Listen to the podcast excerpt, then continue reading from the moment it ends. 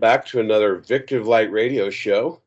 Um, hopefully, you've been tuning in recently, and if you're just tuning in, I'm going to recommend you go back to the beginning of my interviews with Raymond Keller. Uh, these are going to be in transcript form. At some point, we're going to go live on the camera. Um, we're uh, in the near future. Uh, I wanted to mention a couple things here uh, before we get started. One um, is that uh, I do support a children's orphanage in Tanzania, Africa, and my friend uh, Chris Taferkala is very dedicated and takes care of uh, 30 children, and he works very hard, and uh, they need the children need some financial support. So, for those of you who are interested, you know, please reach out to contact me. I can get you in contact with Chris. Uh, feel free to ask him for a Skype call. You can meet the children and see the orphanage.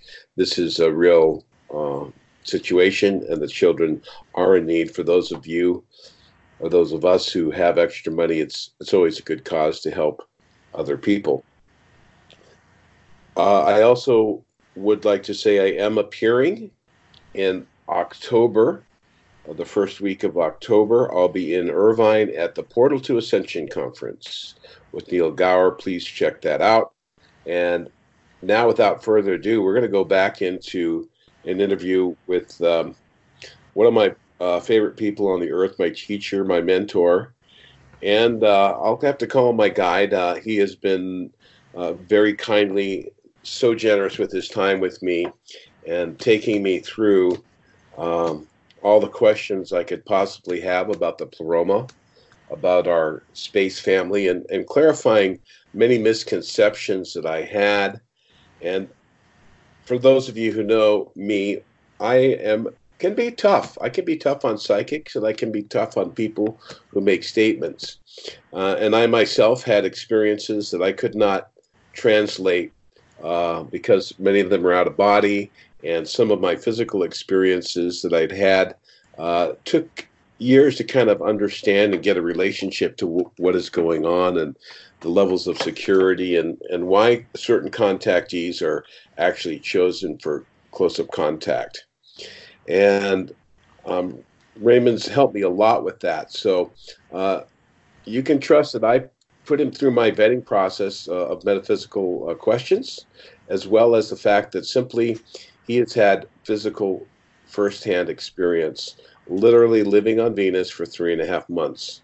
Um, we'll be getting into this aspect of his contact in the future, but for now, we're just going to kind of uh, continue where we left off.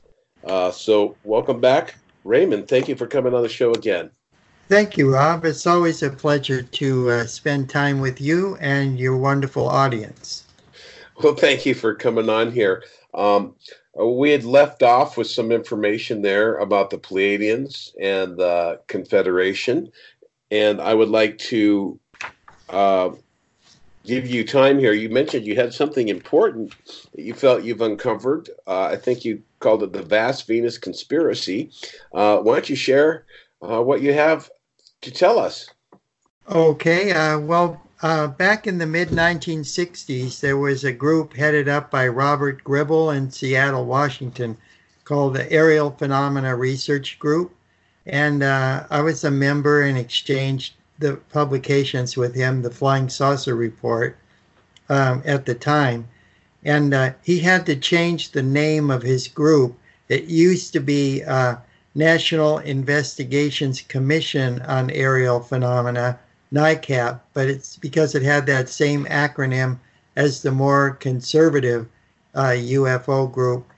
Um, he wanted to, uh, you know, avoid some kind of a, uh, a lawsuit. But anyway, the difference between the two NICAPs, uh, uh, Robert Gribble's group and uh, Major Donald E. Keyhoe's group, was that Mr. Gribble believed that if uh, the flying saucers were coming all this way uh, across the vastness of the cosmos to visit the Earth, they were certainly going to stop off and talk to people. And, uh, and he particularly uh, gave credence to the contactees, uh, particularly uh, Howard Menger and George Adamski. Um, whereas uh, Donald E. Keyhoe did did not. He believed that it was uh, a military surveillance of the Earth, and that they they were the saucers were never going to um, to land here until they were outright in, in invading us. But um, uh, Mr. Gribble collected a lot of information about uh, uh, about Venus because he didn't believe what uh, NASA was putting out uh, after the Mariner 2 probe.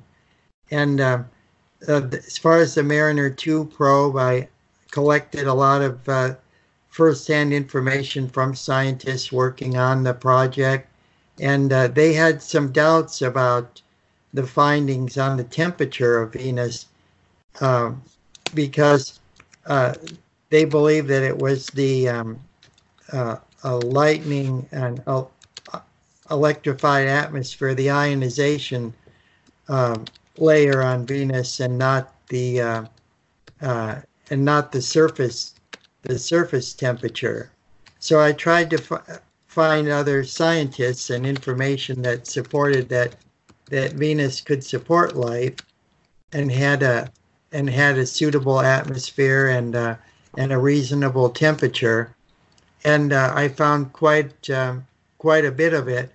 Um, they all agreed, uh, contending scientists from John Hopkins University and other other universities, uh, astronomy departments at the time uh, in the mid 1960s to the late uh, early 1970s that uh, that a space probe passing 21,500 miles out and only taking three brief um, uh, radiometer measurements of the atmosphere isn't going to tell them much uh, much of anything. And uh, so here's an important uh, uh, article that was um, uh, found by Robert Gribble and published in his um, in his UFO Reporter newsletter, and it's it's from taken from the Orlando Star newspaper in Florida on De- December the seventh, 1964, and it's a it's a water found in Venus atmosphere may mean life there. And it says uh, the cloud t- the clouds surrounding the planet Venus are composed of water in the form of ice particles.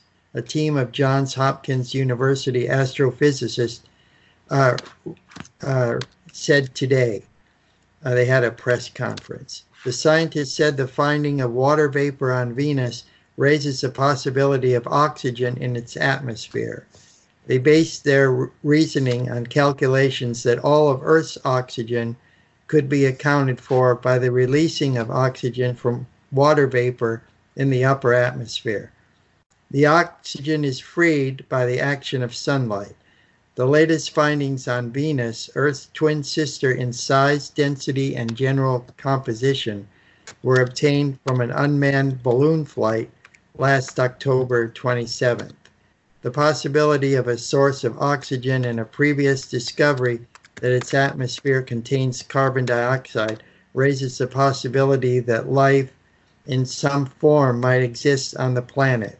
The John Hopkins team, headed by Dr. John Strong, concluded the latest data confirmed earlier measurements by Dr. Strong showing the surface temperature to be somewhat above um, above zero degrees Fahrenheit, with only a few degrees difference between the light and dark sides. Radio telescopes on Earth and on the Mariner 2 space probe, which passes within 21,000 miles of Venus in December 1962, indicated the surface temperature was 800 degrees Fahrenheit. And then uh, Dr. Strong said, quote, interpretation of radio telescope waves um, as an indication of temperature has neither been proven or universally accepted. Um, and uh, Dr. Strong is the director of John Hopkins Astrophysics Laboratory. The John Hopkins scientists scientists suggest the previous findings only indicate a large amount of lightning-like electrical activity in the turbulent upper atmosphere of Venus. Wow. Okay. So, well, it's pretty clear here um, that um, we see some evidence here of uh, two uh, types of thinking. One is fueling a fear-based militaristic, uh, you know, fait accompli, or actually trying to put the mental uh, sickness of the earth into extraterrestrials and uh, the fear-based uh, things. And this is simply this is normal. I mean, even when people of different cultures come to live in a new country, uh, people fear them because their culture is different. They dress different. They think different. They have certain things, and uh, this is um, part of the human condition that we need to learn to move beyond. Is to accept other people, not on the external features, but how they really react. So, I can understand that. Obviously, the uh, other view that um, is more open minded and actually questions the government's narrative is based on real science and uh, is obviously the correct and true one from our perspective for sure. So I guess I could ask you a follow up question before we go uh, back into some of the other questions that I had here. Uh, my follow up question would be tell us a little uh, synopsis, I guess. Um, you know, it's it's very clearly stated, folks. Again, in the second book of the trilogy, "Rockets to Venus," and I'm going to recommend again. Also, go to Amazon, Google Dr. Raymond Andrew Keller II. Also, look at his uh, uh, first book, Venus Rising, and there's a lot of information there that kind of uh, clears up the the cover up and the literally the political correctness of the state controlled media that is keeping the truth from the people. Uh, share with us, uh, you know, why the different readings and uh, maybe give us a to- topography of Venus. I mean, you mentioned the clouds and things like that, that uh, there's a giant mountain there. Um, uh, I forget the name of it. I want to say it's uh, Maxwell Mons. Maxwell Mons, yeah, Mons Venus, yeah.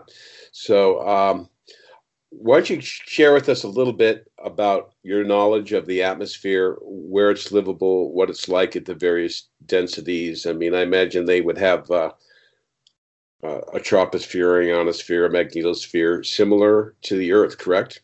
Oh yes, yes, uh, and um, there is a uh, evidence from the Soviet Venera probes that Venus does indeed have a, a, a magnetic field, um, that uh, there's variations in topography, uh, altitude, uh, uh, uh, air pressure, and so forth, just like on, on the Earth. Not everything is, is uniform.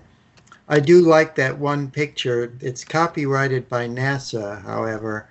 Um, uh, they did um,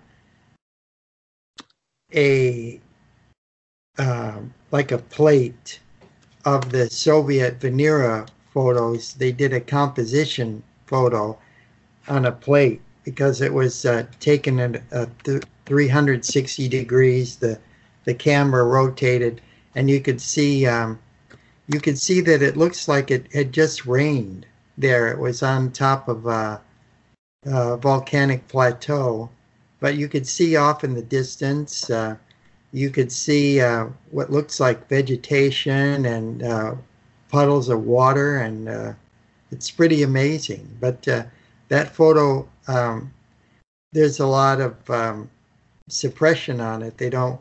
it's you're not you're not allowed to reproduce it. I couldn't get permission to reproduce it.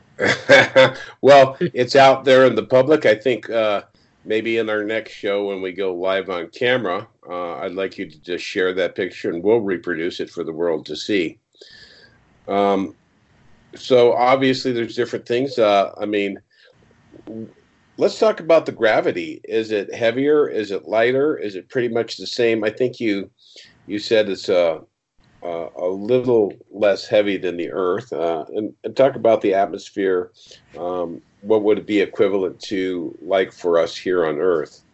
Okay. Uh, uh, well, first off, the gravity is 81% that of the Earth, so it's uh, it's not quite as uh, as heavy, and that's accounted for by even though Venus is the same size of the Earth, much of it is is uh, is hollowed out. It's not as dense.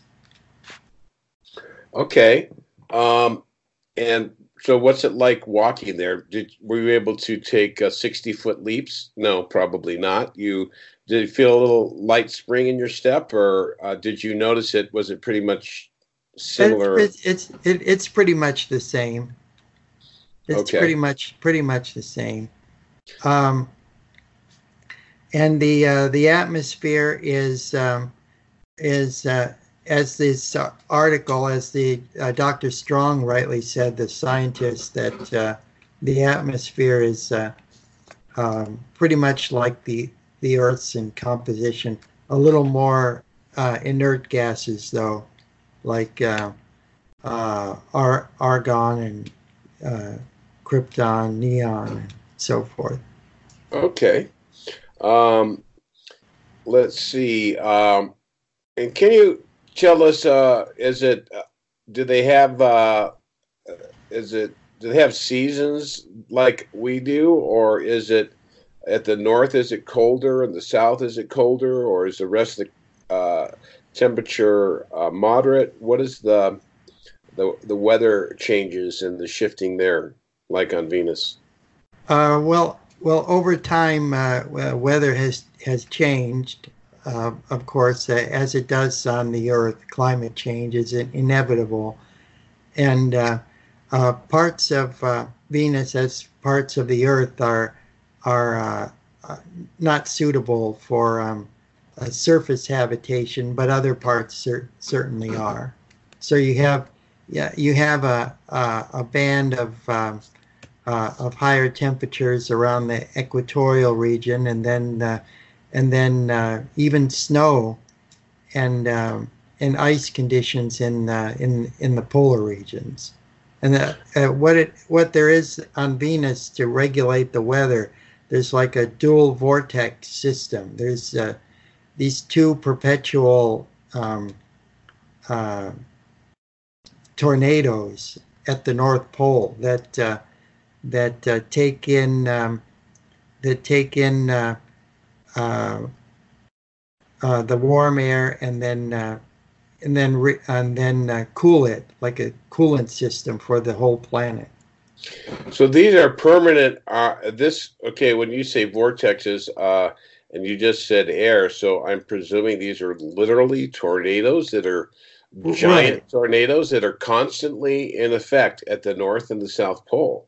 Yes, above above the uh, uh, above the the pole, uh, above the uh, the North Pole. Not the South Pole. No. Okay. Uh, hmm. This. I wish I was a meteorologist. I could query you further.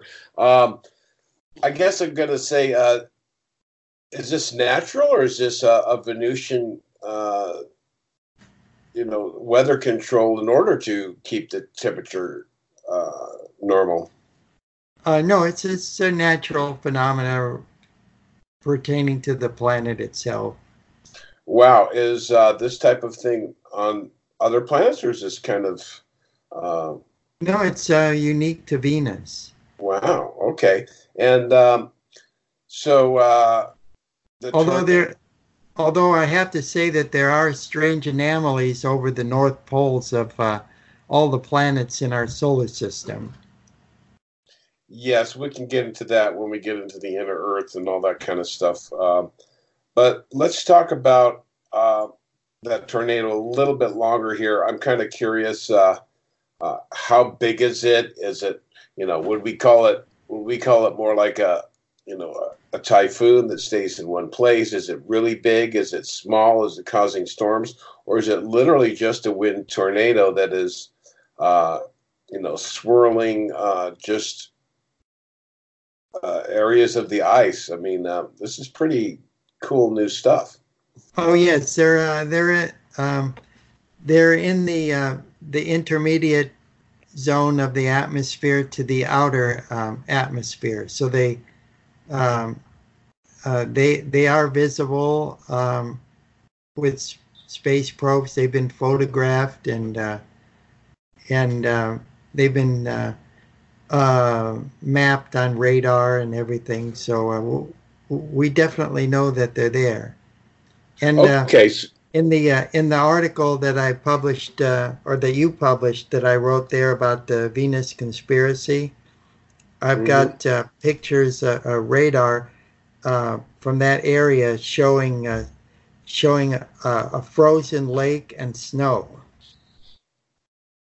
Yeah, I think I have seen certain photos like that in the past, but of course, you always there's always a, a question of doubt that you know it could be actually be planted to be fake, and then they could say, well, that's fake, and we, you know, anyway, it's it's a big conundrum up there. So when you say it's in the upper atmosphere, so we don't have a, a tornado that's touched down here. It's kind of like what, like a thousand feet up, and then and then oh oh yes higher. so it's uh it's not touching the surface, so that's that's good. Oh, okay. Okay. Well, that's really cool, interesting stuff, and I'm happy that you uh, shared that. So yesterday, uh, when we kind of uh, for you folks, it was three weeks ago when we kind of ended this uh, interview. Um, you said some interesting uh, thing that's kind of contrary to what a lot of people think. Um, the Pleiadians, um, with Billy Meier in the 70s, allowed uh, photographs of their spaceships to be taken and kind of making Billy Meier one of the premier uh, contactees, uh, at least in the recent modern day era, by the number of photographs that were allowed. Um, and of course, it stirred up controversy, and there's all this stuff going on there. But his contacts um, with Semjase, of course, were questioned by everyone. But um, it seems like uh, now we're getting a little broader uh, perspective of the interaction, or at least I am, folks, getting a little broader perspective of the extraterrestrial politics and what's going on here. Um, I think let's let's talk about um, what we call the quarantine. We talked about the satellites in our last interview of the hollowed out asteroids and the various space stations, um, including the Black Knight which is uh, a closer space station. It's only 100 miles in uh, our atmosphere. It's matte black and it's, um, you can see a, a airbrush poster I have of it, uh, given by Dr. Frank Stranges, who actually did visit that at one point. And it's in, in a it's it's in a polar orbit. Yeah, so Which it's is, uh, and when it first appeared, we didn't have any satellites. We didn't have the technology to put satellites in a polar orbit. So it was first sighted in 1954, and uh, and all the way through the mid 1960s, it was in in that orbit around our planet. Yeah, this is just amazing stuff.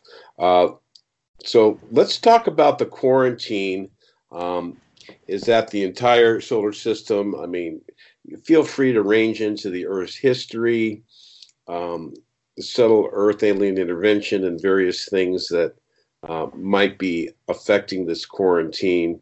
Um, you can even toss in uh, Christ and, you know, the Luciferian rebellion and, and that kind of stuff in this if, if it's relevant. Uh, why don't you talk about the quarantine of the Earth and kind of why we're not like other planets that we have open contact? Uh, we've already talked a little bit about our irresponsibility with technology and stuff, but um, it must be a little more than that. Oh yes, well we we've had um, alien intervention on our planet for quite some time in in different civilizations, even going back before Atlantis and and Lemuria, and uh, uh, and the inner Earth. So extraterrestrials have been coming and going for for quite some some time here, and uh, uh in some ways, we are, um, as uh, as uh, was once said, uh, a prison planet. Um, so we have a mixed extraterrestrial heritage. And uh, I, well, I discussed that the proliferation of DNA, of, of human DNA throughout uh, throughout the galaxy, anyway, and um, in the Venus Rising book, and uh, also discuss um, uh, the how individuals can find out what their EQ is, their extraterrestrial quotient. And oh, how, uh, that's how, on page how, 252 through 254. oh, is that the uh, starseed signs? Yes, uh, the starseed connection. Mm-hmm. Okay, yeah, from uh, uh, Brad Steiger. Um, okay, um, let's talk about. You did say alien intervention and DNA, but what is the uh, uh, quarantine? Who is it by? Does everyone respect it? Is it for our own benefit? Is it for their protection? Please go more into um, the situation with the Earth at this time. Well, it's for for our mutual benefit between the extraterrestrials and and the inhabitants uh, of the Earth. Um, as far as the um, uh, the extraterrestrials are concerned, um, uh, they need to uh, respect our sovereignty and our right to develop uh, develop on our own. Uh, the the Venusians have sent, uh, you know, speaking of uh, religious leaders and figures in the past, uh, they have sent teachers among us, avatars, if you will, for for countless millennia, and it's interesting that all of the religious leaders of the world going back in history have some connection with uh, with Venus, some some intimate connection with it, with the planet and the inhabitants. And so I explored those connections in uh, uh, in the Venus Rising book, in the first book. Okay, so uh, uh, I guess we're going to have to look into that. Now, let's go back. I mean, because where we left off in the last interview, uh, you had mentioned that I had asked a question uh, previously to you in our private conversations, and you said that uh, the Venusians had uh, a wary eye out towards the Pleiadian contacts. And folks, again, I must say that when we say Pleiadian, um, the Pleiadian system has 250 stars with multiple planets uh, with various life forms.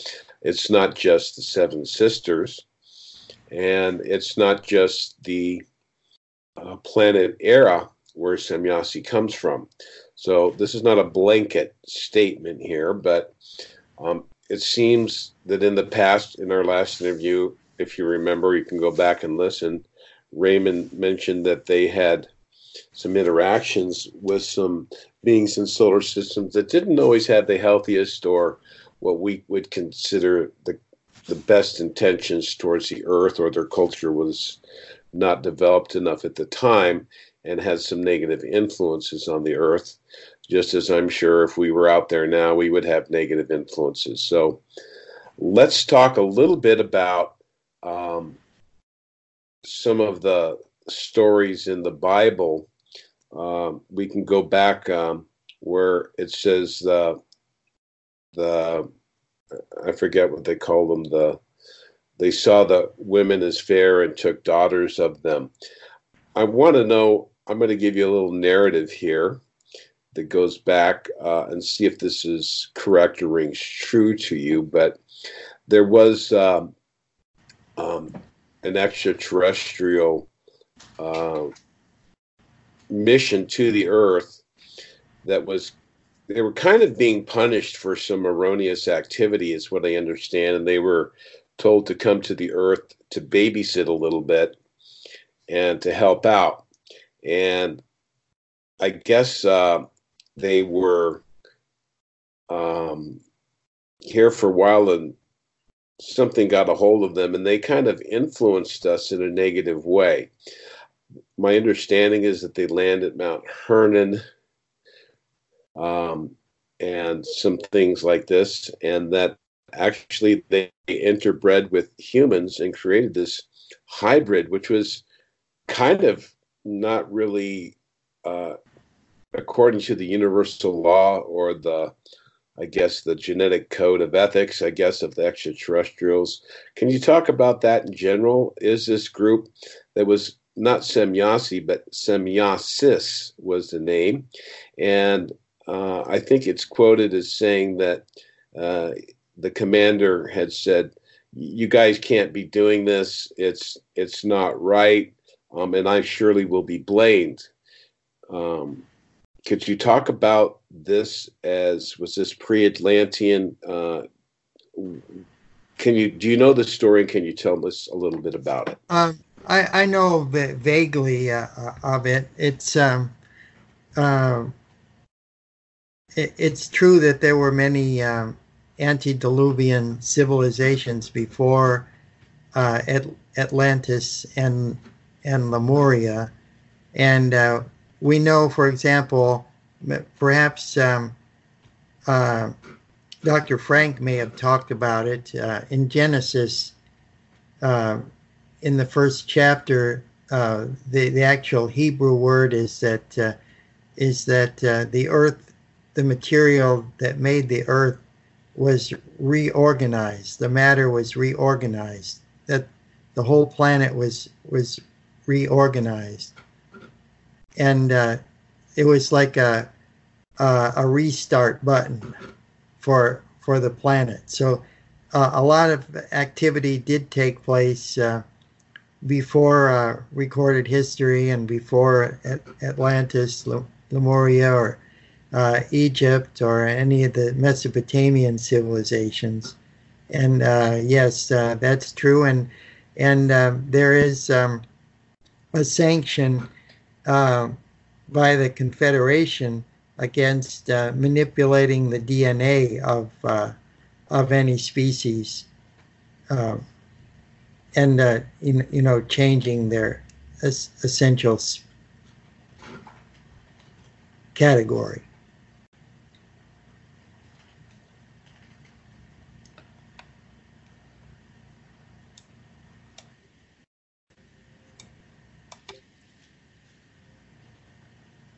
Oh, Robin, nothing's coming through. I don't hear anything. Oh, okay. Sorry. Oh, um, there we go. There we there we go. I know. I, I had it on mute. I sneezed there for a second, so I wanted to cut that out.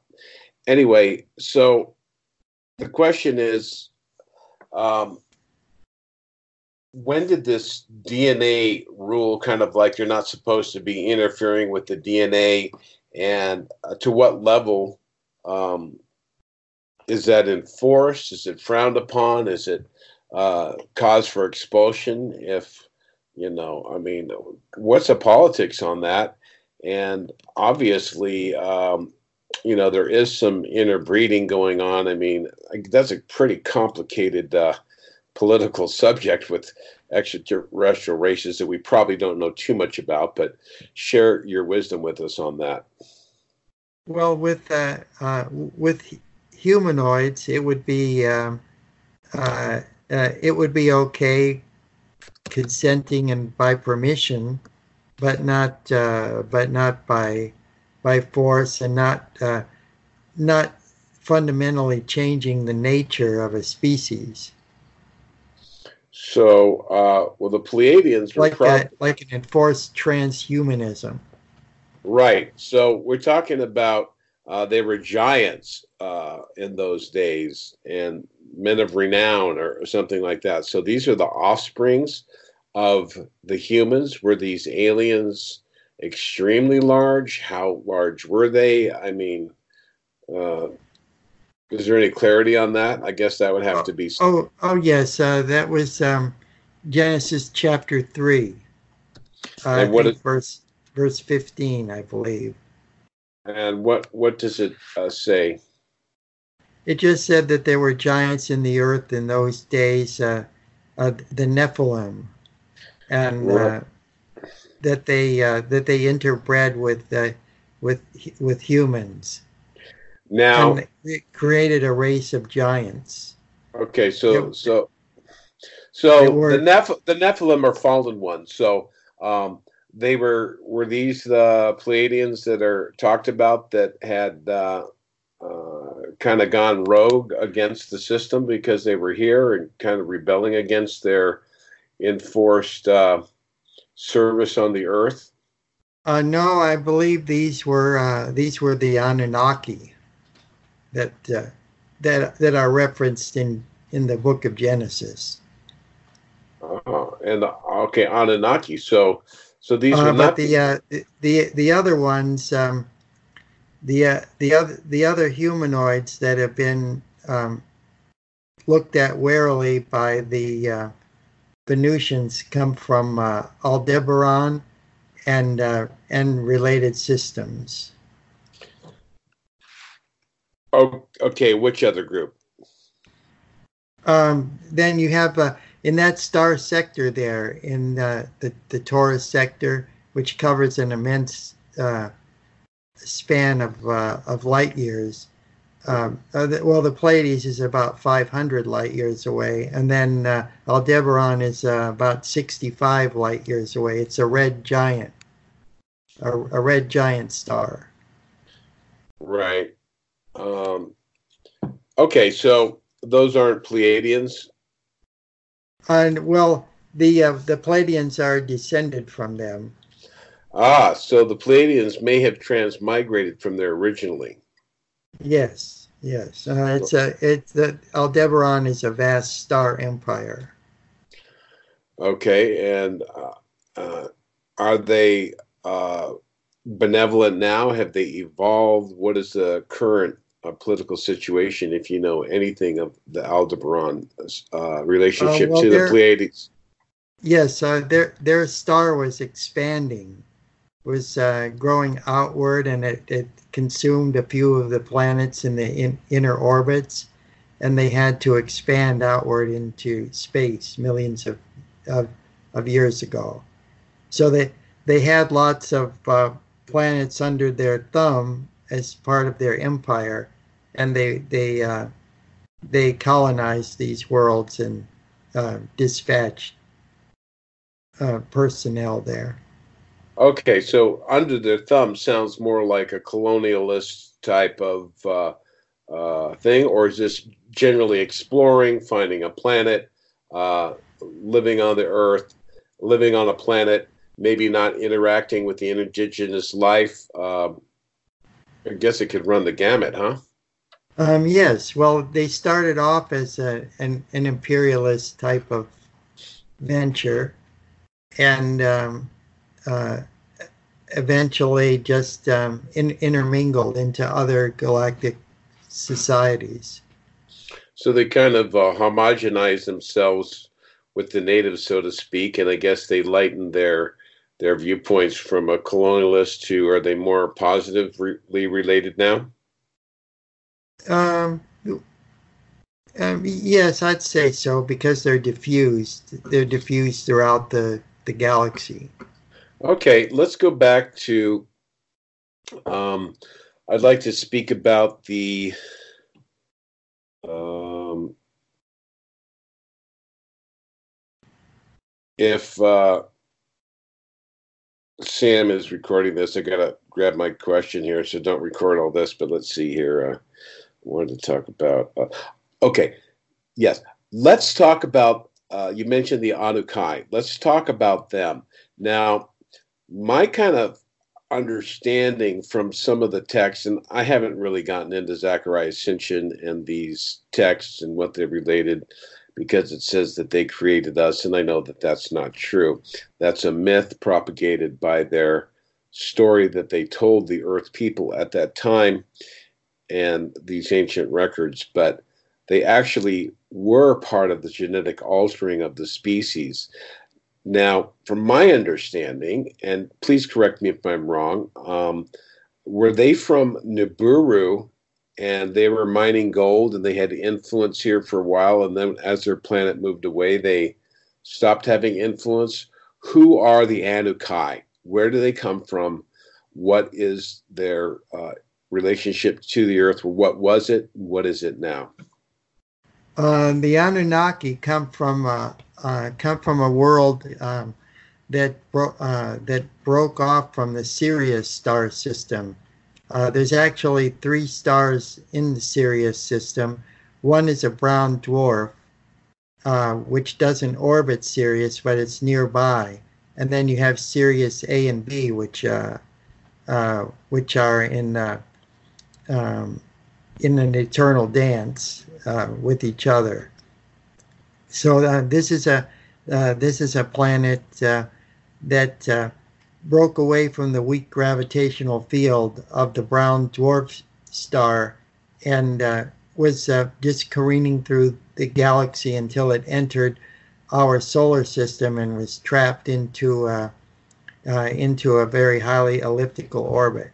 So it doesn't come around, but it, uh, but every I think it's every 5,500 years. And okay. it, it's not on the plane of the ecliptic. Uh, so it actually comes over uh, uh, over us, over the plane of the ecliptic. And uh, so we, we, wouldn't see it unless we were at the uh, unless we were at the North Pole. Okay.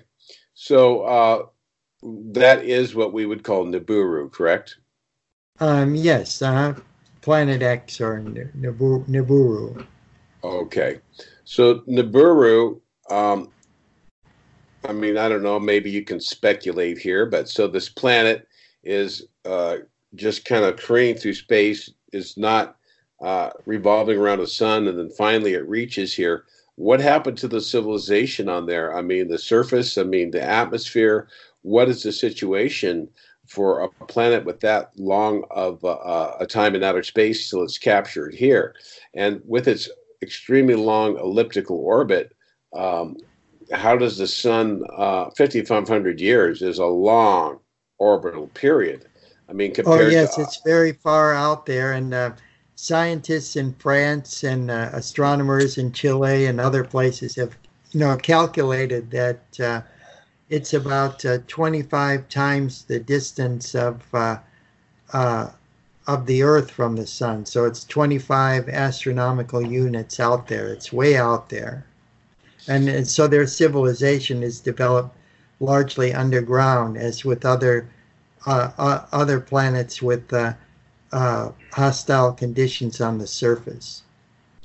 Okay, so take us a little bit through um, the uh, former Sirius inhabitants and um, what were they thinking when they came here? This is an example of a central race that's not that evolved. If they're coming here, setting themselves up as gods, genetically altering the species, and I'm not an expert on this information, but it seems that there were some of the the Anukai had disagreements amongst themselves about how they were treating the Earth. Um, tell us a little bit about what they were thinking when they came here um, and um, has that changed? Um, well, it, it, it, it has changed. Um, they um, they did need gold, um, which uh, is in relative abundance on Earth compared to other planets. Gold is a material that's actually formed in the heart of uh, of novas, exploding stars. So it's very, very rare, very rare material, but it's essential for space travel. And now um, on Venus, of course, they have replicators. Gold has the same value as lead, I would imagine. Um, yes, they can. Uh, uh, they they can fabricate whatever they need. Right. So obviously the Anuka, uh, Ananuk, how do you pronounce it? Uh, the Anunnaki. Anunnaki. Uh, um, uh, the the planet is the the planet is named Anu, and the the, the people are the Naki. So it's okay. the the people of Anu, the Anunnaki. Okay, Very cool. All right. Well, thanks for filling me in on that. I'm sorry for you Anunnaki lovers and followers for my mispronunciation. Uh, but um, so they did need gold. They came here, and I guess they were. Uh, they said, "Oh, the gods are here," and they kind of said, "Yeah, right. That's right. We're your gods. Go ahead and do that." Right? Um, yes. Uh, it's like uh, you know, if it, they they ask you to, if you're if you're a god, of course you are. uh, otherwise, they're going to kill you. Really, they were the same as the conquistadors. If you didn't have the gold, they'd kill you. Um, well, they were um, um, they were bru- they were brutal. They could have done it better. Right. So they just said, "Look, we're only our, our plant's only going to be in range here for a hundred years, and we're going to have to we're going to need as much gold as we can." So, okay, uh, I, you know, I mean, the Earth is uh, compared to other places in the uh, in the universe. It's um, uh, it, you would it's not where you'd r- really want to be stranded. Yeah, you mean where they live? Uh, uh, on the Earth, you know, it, it's kind of like a, a backwater of the of the galaxy. It's on the rim of the galaxy. Yeah, it's kind of like a, uh, it's kind of like going into a kind of an inbred situation with crazy thoughts and feelings and uh, but I mean kind of clearly showing that their spiritual development and their compassion had not reached any level of any degree if that's the way they treated the the least of of their fellow creation.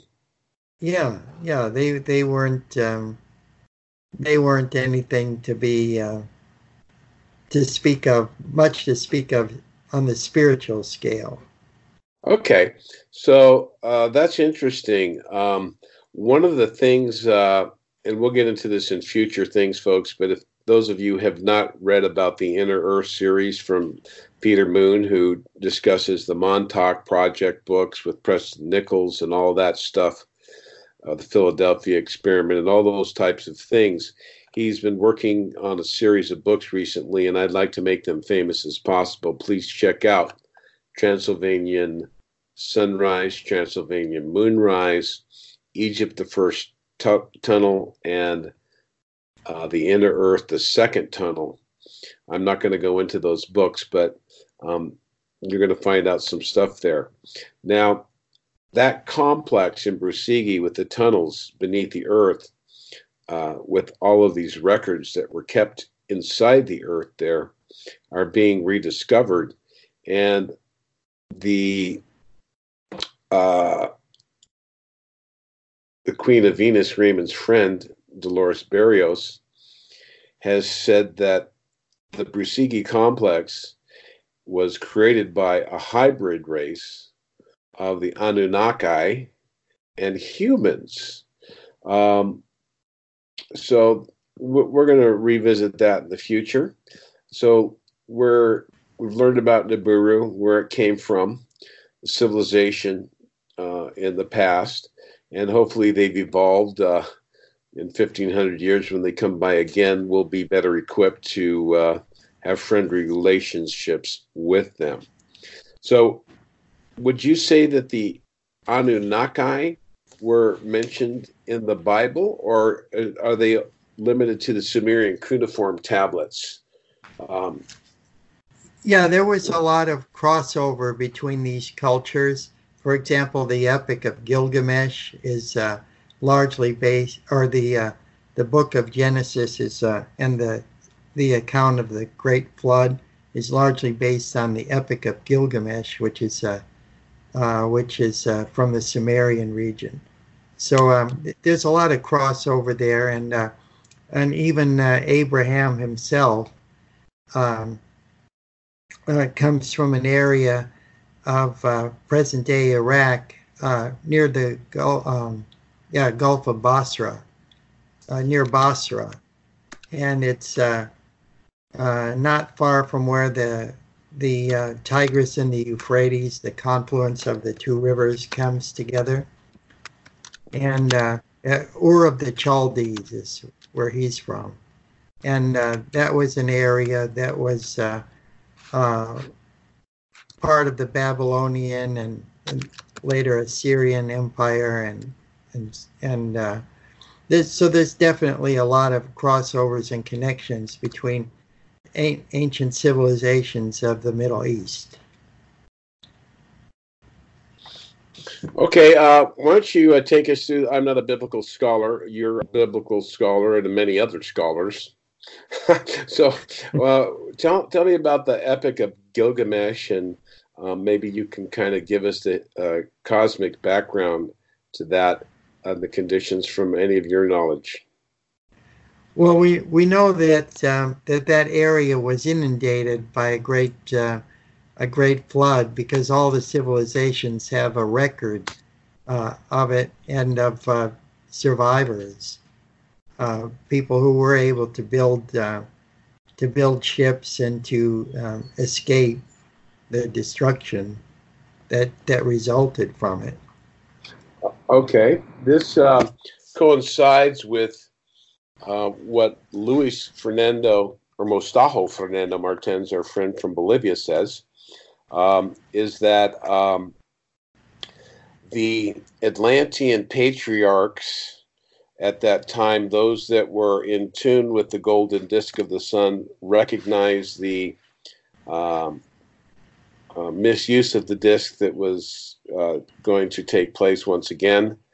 And I guess, uh, you know, Noah said God told him. Now, is this possibly the administration of the Galactic Confederation, or was this a, considered a, a decree from the higher heavens in the spiritual hierarchy or the pleroma of our galaxy that was decreed and, and presented to Noah as from God, or is this like, uh, uh, look, we got some problems, the Earth is going to have an issue, people won't believe it, but we need you to kind of create a genetic repository or something. I mean, uh, take us through the the flood of Noah. And I understand there were many Noahs. He wasn't the only uh, person that was building this large, uh, these large boats allegedly.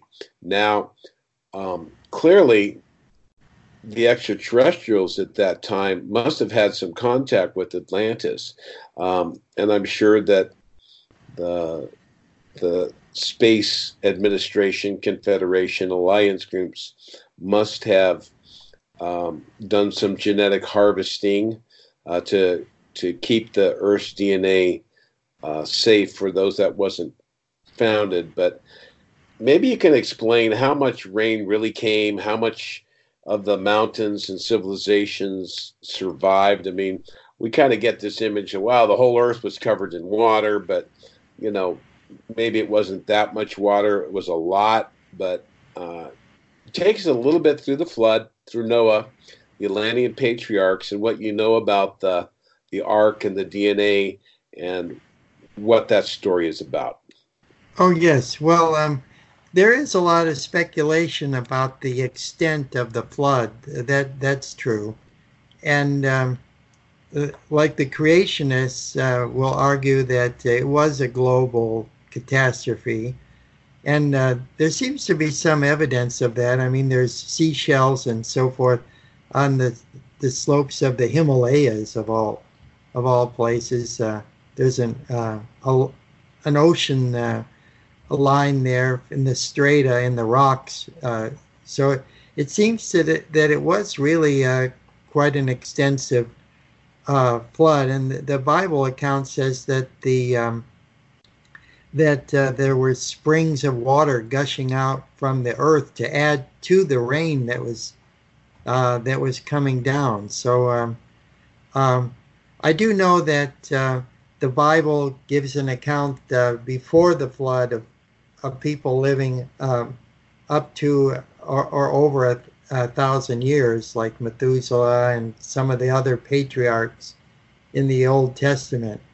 So if the if the Earth had a much denser atmosphere at that time, then um, it would have um, uh, protected the people, uh, you know, with the higher ozone content, protected them from radiation so that they would Okay. live longer. So I think, I think that there's a lot of truth there in the Old Testament, and that it's probably accurate to say that uh, that uh, that it was. Uh, we'll just say it was a, the flood was very expansive. It at least covered Asia, or a good, good part of Asia.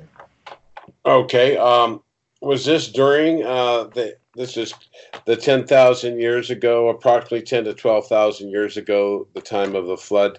That was the what they call the final sinking of Atlantis. Um, and can you talk about were there other Noahs and what what do you know other than the biblical version? Uh, well, Gilgamesh was one, of them that I just re- referenced. Right, And, but uh, other than the Bible, I want to hear what your knowledge is from uh, cosmic sources and, and what your understanding of it is. I mean, uh, you could only research the Akashic records so much up there, but Uh, yes.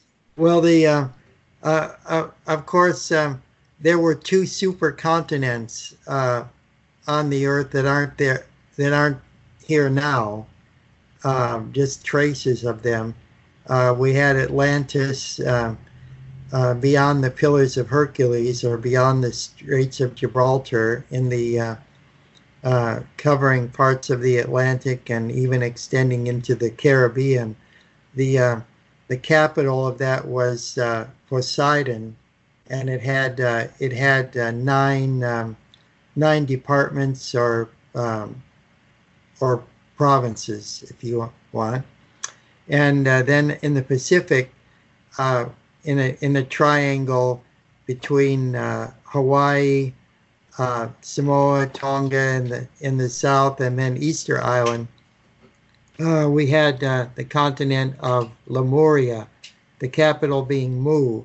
And uh, it's interesting there that um, the wife of the uh, Japanese prime minister uh, wrote, uh, wrote a book about ancient Lemuria and publishes a magazine about it.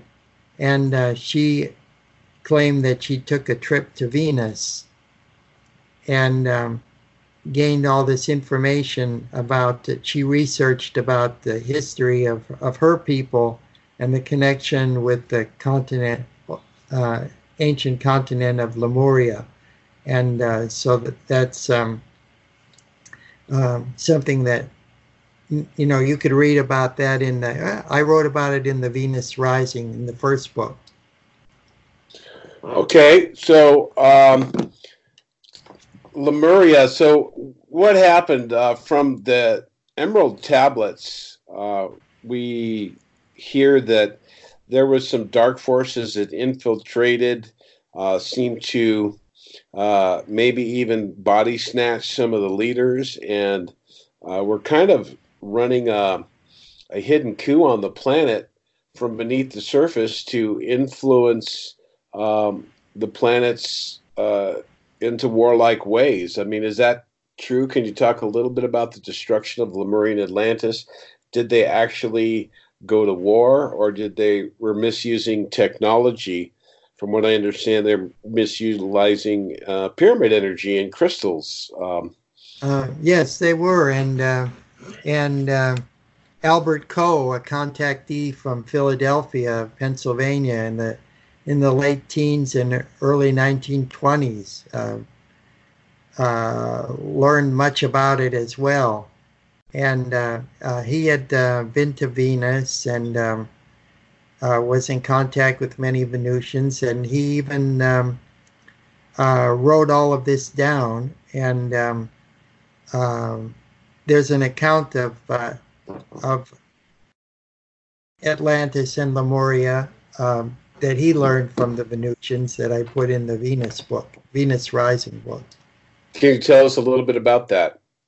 Uh, yes, there was war between uh, Atlantis and Lemuria. There were there were extraterrestrials uh, that were rogue rogue elements from throughout the the galaxy, uh, including from Venus too, that were coming down there. to Atlantis and Lemuria and uh, and taking sides. And so, um, for the part of the Venusians, they had to come come down and remove uh, remove uh, the the colonists and some of their descendants and take them back to Venus because they were sharing technology with the At- Atlanteans and the Lemurians in a, in an arms race. Yeah, we're having a little uh, technical difficulties, Sam. So, uh, what he said is they're sharing information with the uh, Atlanteans. So, so the, uh, the Venusians came down and said, "Look, that's not part of what we're doing here. We're not going to let you get involved in uh, taking sides uh, and preparing for war." So they removed those uh, individuals and took the technology and some of their descendants back to Venus, huh? Yes, that that's right. Okay, wow. So this is some interesting stuff, folks. We're getting a little bit of insight to the the politics be- between the floods. So uh, it seems like uh, uh, you know here we are 10,000 years later uh, and some of the same scenarios are being played out now. It seems as though from um, our other discussions which we'll get into the future a little bit we'll talk about queen victoria venus repelling the saurian invasion and all that stuff. Uh, you know what? Um, well, maybe I'll just, since I've mentioned it, I'll just go into that a little bit. Raymond had mentioned that uh, the Venusians have kept a close eye on Earth, and uh, this is the this solar system on the physical plane is their territory, so to speak, being the highest manifestation of love on the physical plane of the solar system.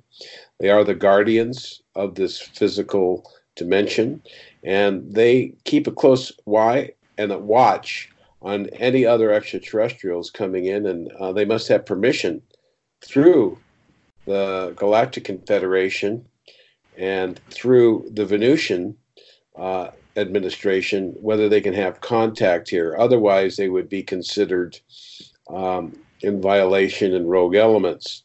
So, um, talk a little bit, uh, if you could, um, about Queen Victoria. In the past, uh, I think you were mentioning it was in Greek Greek times. Uh, I, you can probably give us the, the date approximately. But folks, the Venusians were here and they had noticed a Saurian invasion. Now, I don't know if this is reptilian. This may be, there's a famous UFO of uh, taking pictures in one of the pyramids, I think uh, either beneath Giza or maybe in South America, of a reptilian, kind of like a Velociraptor type of thing that was seen by a camera and kind of ran away. But um, I believe that these beings um, actually did feast on human flesh, and at certain points, uh, the Toltecs degenerated, and these once uh, benevolent extraterrestrial landing spots were turned into these horrific uh, human sacrifices uh, that we hear about. Um, I don't want to go too much into that, but Raymond, could you talk about the Venusians observing that the Saurians are coming here and trying to infiltrate the Earth, um, and what the Venusians did, Queen Victoria, the final battle, and them crash landing. I believe it was in uh, in Greece, correct? Yeah. Yes. Uh-huh. Okay. Uh, well, this is very short, and it's from uh, pages 181 and 182 of uh, Venus Rising. So uh, okay. I, I, could go ahead and, and, and read it and share okay. it because it's not uh, it's not too long.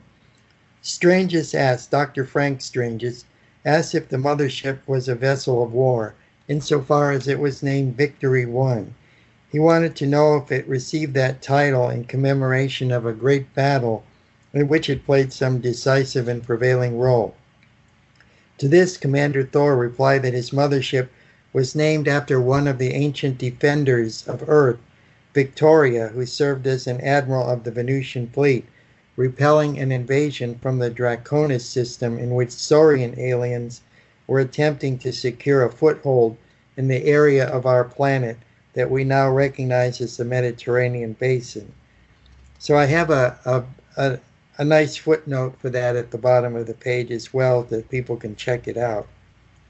After the defeat of these reptilian interlopers, Victoria successfully landed her triumphant but crippled command ship in the heights of Mount Olympus in Greece, where it was repaired and then served as the base of operation for the Venusians and other allied Solarians for nearly 1,500 years. Like the other extraterrestrials on board the command ship, she would occasionally descend from Mount Olympus and interact with the human population below. Fearful of the technological power that Victoria and the other advanced beings displayed, our ancestors erroneously assumed that they were gods and had come down among them. Thor further explained that despite the extraterrestrials' denial of divinity, the ancient Greeks and Italians were adamant in refusing to believe them. Uh, in 382, uh, it should be AD, by the reckoning of our time, Thor told Stranges that Victoria herself held a long conversation with the Roman Emperor Gratianus, informing him that while she and the other extraterrestrials were happy to help humankind develop their own technology and progress as a species, they were nevertheless displeased when human beings put them up on pedestals and worshiped them as so called gods and goddesses. She explained to the emperor that there was only one God in the entirety of the universe that any beings, including themselves, need concern themselves with. Therefore, she kindly asked Gratianus to have her statue removed from the central plaza in Rome, for she had become weary of the incessant worship bestowed upon her by every Roman general returning triumphantly from war, from war with neighboring states. Victoria voiced no objection to those thankful for her and the other extraterrestrials' assistance in repelling the Saurian invaders so long ago, graciously receiving the thanks and adulation of the, the Roman people. However, she was clearly opposed to her brand, so to speak, being linked to aggression and imperialism and the expansion of the Roman Empire against the will of other peoples. While Gratianus complied with Victoria's wishes, he nevertheless met stiff opposition from the military class that had so facilitated a cult of war surrounding her. And Thor emphasized that his mothership, like Victoria's, was a vessel devoted to scientific exploration, research, and above all, peace, and that he too should not be considered as a god in any sense, even though many would probably like to make one out of him. Yeah, well, that's pretty clear, folks. So here we're we're hearing the true history of the gods of Mount Olympus and uh, how humans have uh, uh, keep choosing to put people on pedestals I see that in the UFO movement too. I want to put Raymond on a pedestal, but mostly just for knowledge and for his experience. But you, you got to question everything. Um, you know, even Cobra. I have to say, Cobra has received a lot of cult like uh, activity around him. There are packs of trolls who will attack anyone who says anything against Cobra or, or what he states. Uh, we need to have critical thinking. Uh, Corey Goode also has seemed to have amassed a, uh, a cult following of people who are so very vested in uh, the interest of the beliefs or the information that he's sharing. Um, so let's keep our minds open. Let's question everything and let's find the answers uh, within ourselves and what resonates and be true to that. And um, if, if you're honest and open, uh, you'll make course corrections and you'll always find your way home towards the the source of love and light. Now, let's go back here. Just kind of a I kind of missed that part. They were here for 1500 years on Mount Olympus? Yes, yes, that's that's that's right. Whoa. Uh, so wait a so wait a minute. So I, I, got a question here. The ship was crippled. Were they forced to be there, or uh, I mean, come on, Venusians? If one ship repelled an invasion, they didn't have other ships to come and get them and evacuate. What was the story? Where is that ship now? Is it still crippled? Did they bury it? Uh, did it get fixed? Uh, why were they here for 1,500 years? Oh, yes. Uh, uh well, some other uh, contacts with Venusians have uh, have elaborated on this. one of them was um, um, a speaker up there in Paradise, California, a chiropractor uh, from Los Angeles. He went up there in the in the early 1950s to uh, uh, the Garrett's, Pal and Dixie Garrett's um, uh, mm-hmm. Flying Saucer Club, and um, uh, he he talked about it. He said that uh, that the ship was repaired and and and brought back, but that uh, the Venusians did all they could to protect the Earth at that time, and the the war was uh, uh, was not only on the Earth but in other uh, worlds in the solar system as well. And uh, George Adamski somewhat alluded to it in in his book. He talks about. Um, the Bible's reference to the war in the, the heavens, and that when you looked at the moon and Mars and the, the cratered um, areas that uh, a, a, lot of that is uh, from bombardment and uh, and uh, an interplanetary war that took place that took place right in our own solar system. It sounds like interplanetary wars. Now, um, these wars in the heaven, we're going back to only 2,000 years. Are you claiming yes, that they're. These, yes, these extended on the Earth as well, Rob. Um, in India. There, there's um, record. I, yes, the Mahabharata and the and these uh-huh. things. Uh, so I want to go back to my question.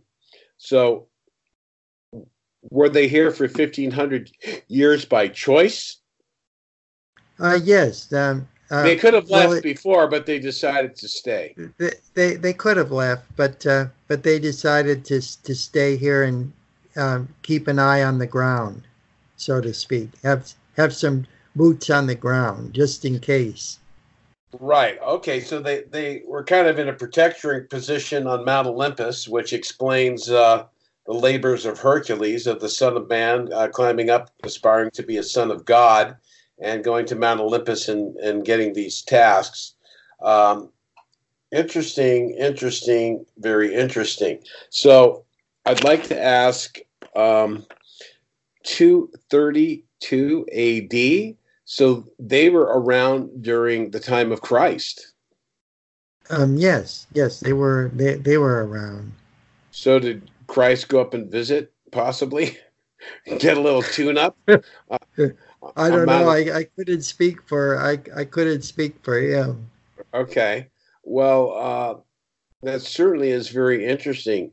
Um, I, I guess it kind of holds uh, while the Romans um, were kind of adamant, you know, with by Jove, the god, which means Jupiter, the the god of uh-huh. Jupiter, and they can kind of considered these celestial objects or or planets as gods. I mean, it, it seems that at least from reality, they had some real physical contacts. Is that correct? Oh yes, yes, definitely. I wonder if any intrepid uh, mountaineer could probably go up there. Would they be repelled, or they just kind of see a bunch of Venusians sitting around playing music or something? What would happen? no, I'm sure that they, uh, uh, if they could have, if they they could have gotten uh, up there, they uh, they would have been uh, dissuaded by some means long before they reached uh, any habitation to, to turn back. Right. They might have put the uh, kind of Venusian uh, mind block on them and they would have turned around out of fear or something. interesting, interesting it's, stuff. It's interesting, though, that uh, you, that you mentioned uh, uh, Jesus because um, he, um, you know, he said that he came down here to um, to do to do his father's will and and nothing was going to dissuade him. He didn't want uh, any interference. Um, he told his apostles not to take up swords and uh, uh, and and fight on his behalf. Uh, he just wanted to present his message and then and and leave it at that. Okay, so yeah, we'll get into Christ. I want to get a little background first before we go into Christ, his mission, and all that. And um, you know, for all of you people who realize a lot of the lies of the church and the Bible and all this stuff, the way it's been interpreted, I want to make it clear that um, I respect the avatar and the life of the Master Jesus as the Christ and what that means. Um, at the same time, I'm not going to parrot some Christian thing if I just say, Jesus is my Savior, uh, loose the spirits from my head, and uh, He's the only God, and everything's coming here, and blah, blah, blah. I mean, it's the universe is more complicated than that, folks. But um, Raymond, why don't you share uh, a little bit, I guess, right now about the life of the Master Jesus um, and what his mission was, what his mission is, and uh, the fact that he's not just recognized on earth. Maybe you can speak to the administration, so to speak, of the interdimensional universe and the role that uh, the Master uh, Jesus Christ played.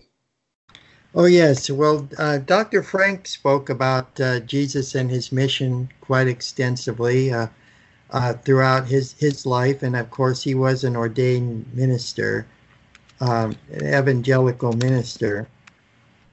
So I have a lot of respect for, for him for that and uh, he quotes uh, Valiant Thor, and um, I have some documents there that um, uh, reference Jesus extensively uh, by Dr. Frank. It's quote, quotations from Valiant Thor. So uh, Jesus was recognized uh, not only as a teacher on Earth, but other planets as well, and as a as a supreme manifestation of uh, of the Godhead.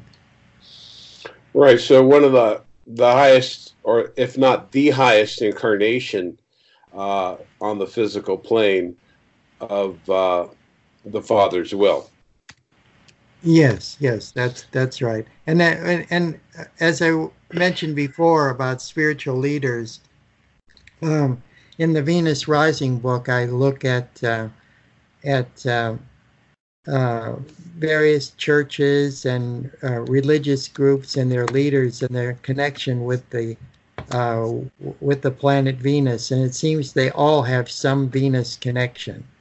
Um, for example, the uh, Siddhartha was sitting under the Bodhi tree, and uh, he went there to watch the the uh, rise of the morning star of Venus as the morning star of Shukra. Uh, they call Venus Shukra in India.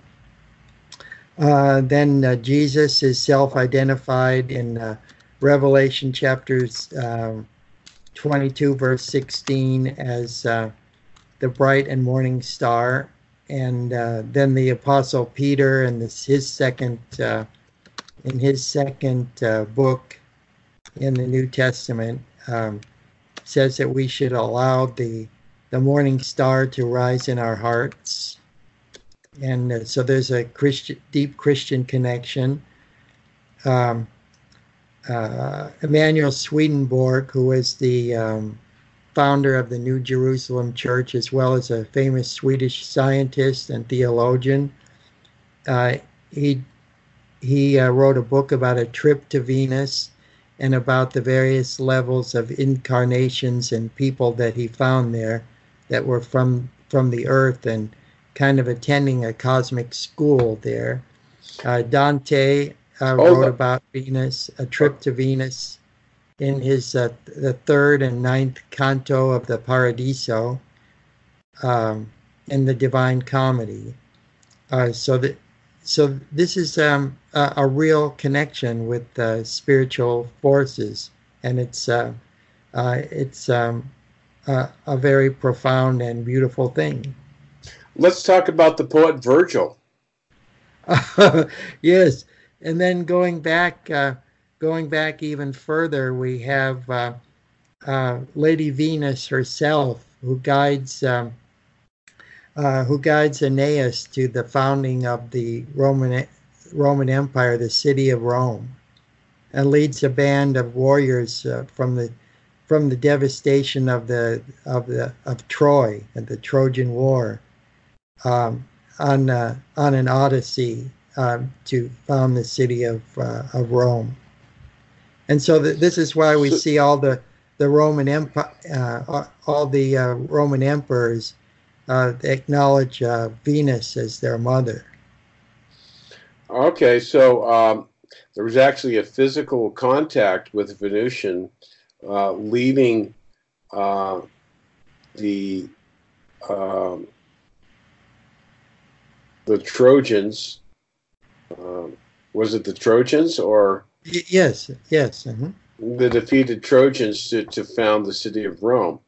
Uh, uh, really interesting to see how the extraterrestrials have have taken part in our history, either uh, behind the scenes. Back then, there wasn't, you know, television or media, so they could lead a band and not really interfere that much, other than like a as a, a guide to get them there and to let nature take its course. That's really very fun and cool. So, folks, I want you to know that we do have a very close association with Venus, um, our sister, our cousin planet, and that uh, they are very benevolent. They have our best intentions in mind. And um, going back to the the life of Christ, um, I think um, I wanted to talk about the the aspect of of Christ being the highest incarnation of the Father's will, and go a little bit into a theological discussion here in regards to um, the infinite Creator. There's only one Creator, and you shouldn't worship um, um, Queen Victoria or any other extraterrestrials. Um, Dr. Frank seemed to think he said, and uh, I guess it's a part of Venusian, is they do I, he called the term worship, but he was very biblically oriented. So, um, and I imagine when you're in the presence of a, of a great master and being, there's a tendency to worship or whatever that is. Can you kind of clarify um, uh, a little bit more about the incarnation of Christ? Was this a master that was overshadowed by a higher aspect of the Creator for a certain incarnation? And does that master still have that overshadowing or from that experience?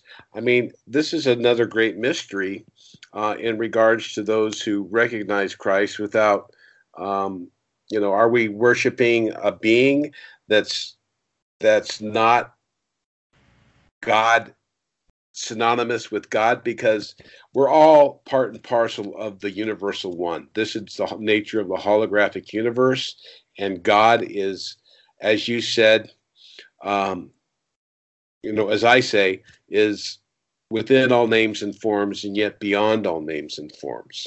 Mm-hmm. So we could call one form, one human, one ant, one speck of dust part of God, or an aspect of God.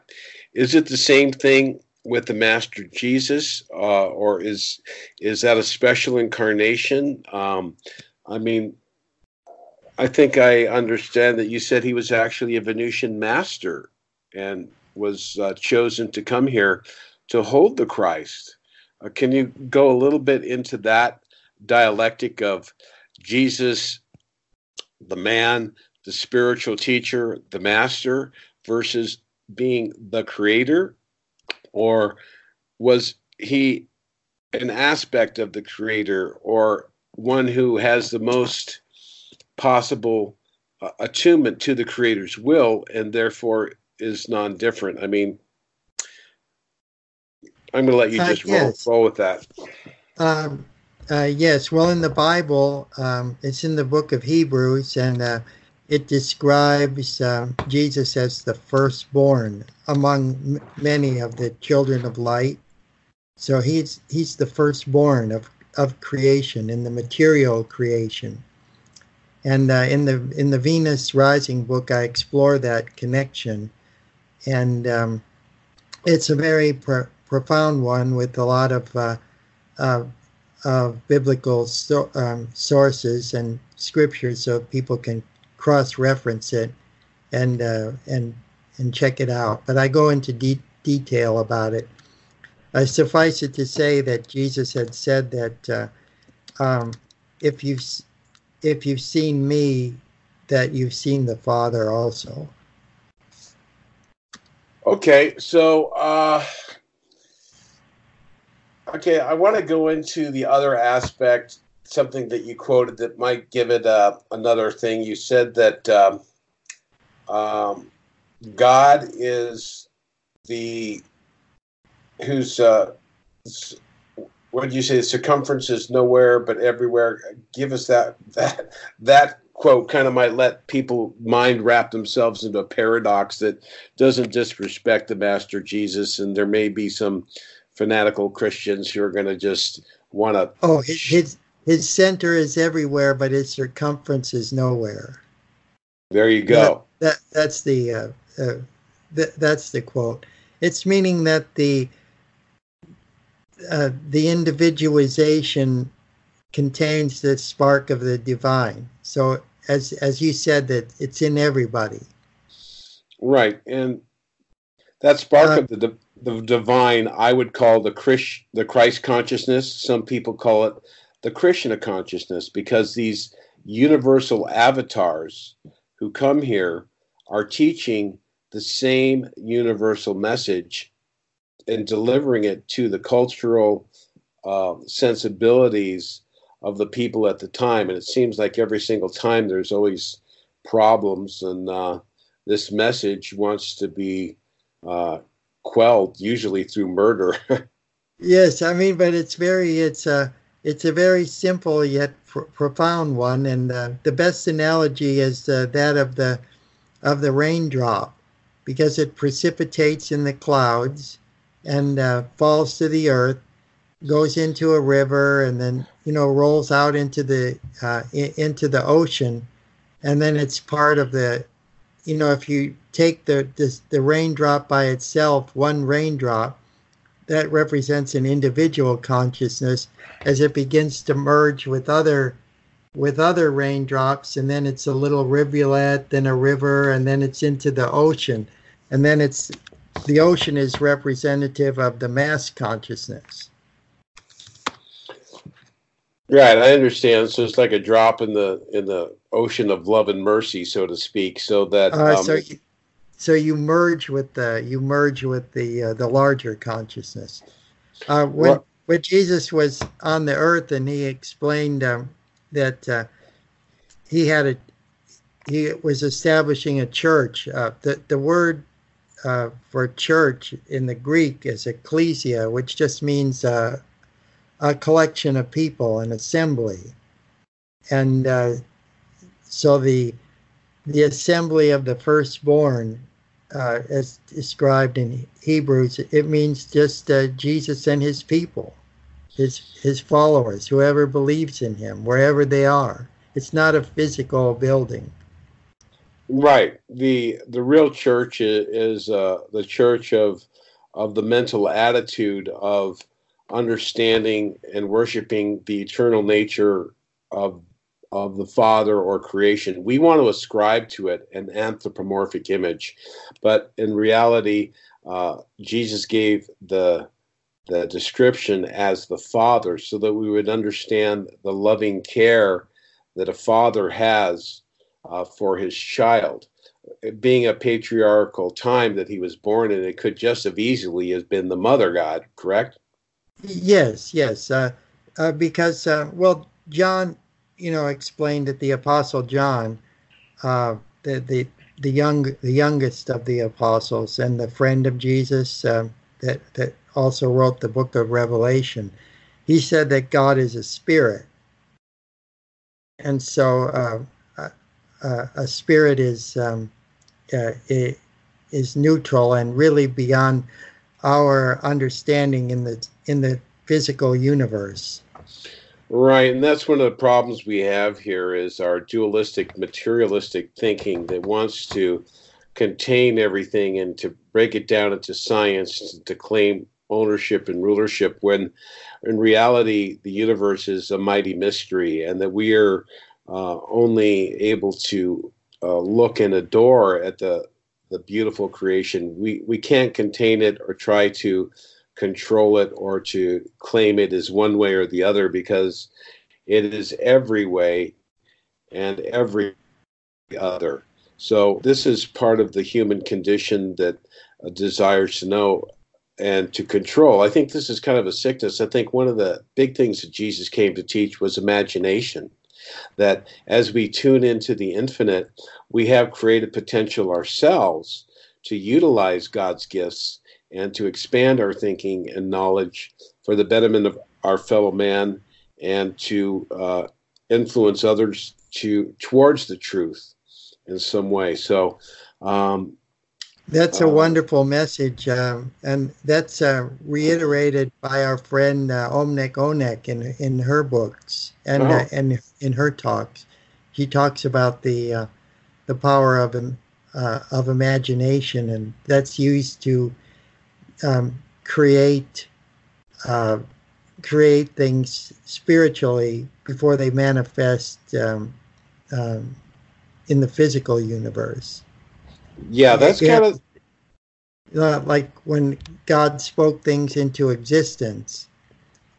They had to be imagined first. Right, that's the the mighty mystery. Who who was the first imaginer, the first cause, and that's never going to be known, uh, at least until next Thursday. Um, anyway, um, so uh, we got to keep an open mind and we have to keep a loving heart. And there's another aspect of ourself known as our intuition. Uh, some people call it gnosis. Uh, Robert Heinlein called it grokking. It's taking everything that we know and and placing our awareness on something and having a complete experience of it, as, as opposed to a book learning, uh, intellectual knowledge that is bereft of of experience, which denies wisdom when that takes place. So um, we have a lot to learn in our way that we learn and how we experience the world.